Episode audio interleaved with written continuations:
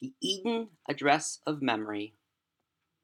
Free verse 7236 Grays Avenue by Walter Bound.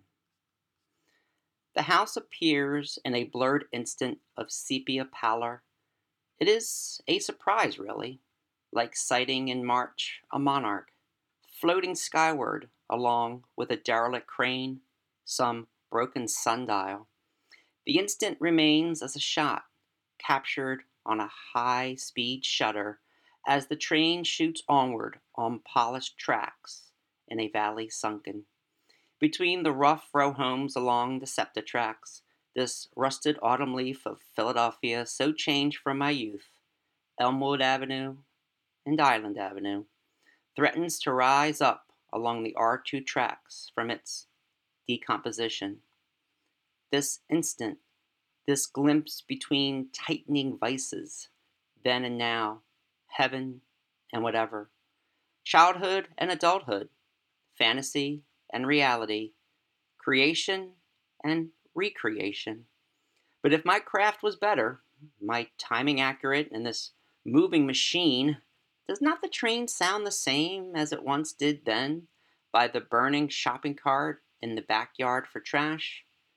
Rocking this cradle in place to my clock appointed calendar, I would surpass the shutter speed and utter and shudder in my seat in slow motion, forever frozen in time, fiddling to open the aperture to maximize the light of insight, to slow down every memory of that instant like stop action animation. I see my childhood unfold there in that Eden in the smeared window through which can one even look through such a window? I could share tales of my reign on innocence. My Eden dwells at that garden address of memory. Between broken brick and concrete and a widening whirl of poverty, I spent the richness of youth in a yard where no harm seemed close.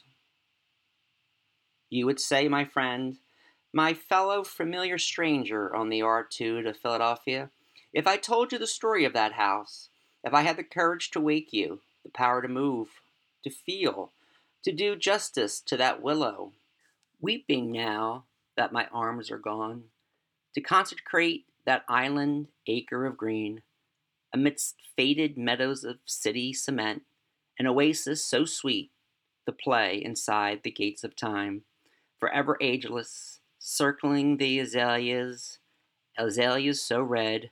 Yes, you would say love resides here. But other residences reside, full of such love, I expect, both real or imagined, even in that strange gray and concrete house now, where others must love and continue, moving through the ghost of our dust and atoms and memories, strangers now in that once leased land of paradise, where we all return and hide wide eyed, anxiously ready to say yes. Why should I be afraid to dance in front of others, to capture moments of glory, of insight forgotten in the dark corners of our adult lives? Some vaulted taboo, wanting to breathe again, once again, with the lungs of childhood and promise. Dream your house, my friends, my fellow traveler. Allow me mine, for I expect to see the house soon, not in dream, but real, not in sepia photos or Super 8 films, as I pray it will, as it always will, standing, waiting, breathing, as a constant. My reassurance that time is a friend. Why do we treat time with such animosity? Where no morning glare dare reveal the lines of decay on a grandson's princely dominion of youth. Ball games, Kentucky coffee trees, and rain watching on the porch, comforting without fear. The old house appears for an instant, and in that instant I relive those days again with such clarity, where I was love's champion and cherub, baptized in backyard puddles holding such firm command over life with the family blessing, conscious of the self importance where the house existed for me. my grandma, my grandpa, the momentary tenants, holding the house for me, for us all, for what times we had. Isn't it foolish to think we own anything? I close my eyes and return, rolling, moving further away as I move closer, and again I walk toward the house as I've had for years to clutch the chain link fence, never thinking the house so small, so weathered, the gray silence so strange. I want to think they're still home. Grandpa in his music room and museum, an old curiosity shop, my grandma making a roast, and they will welcome me, kiss me, and start with, Remember when?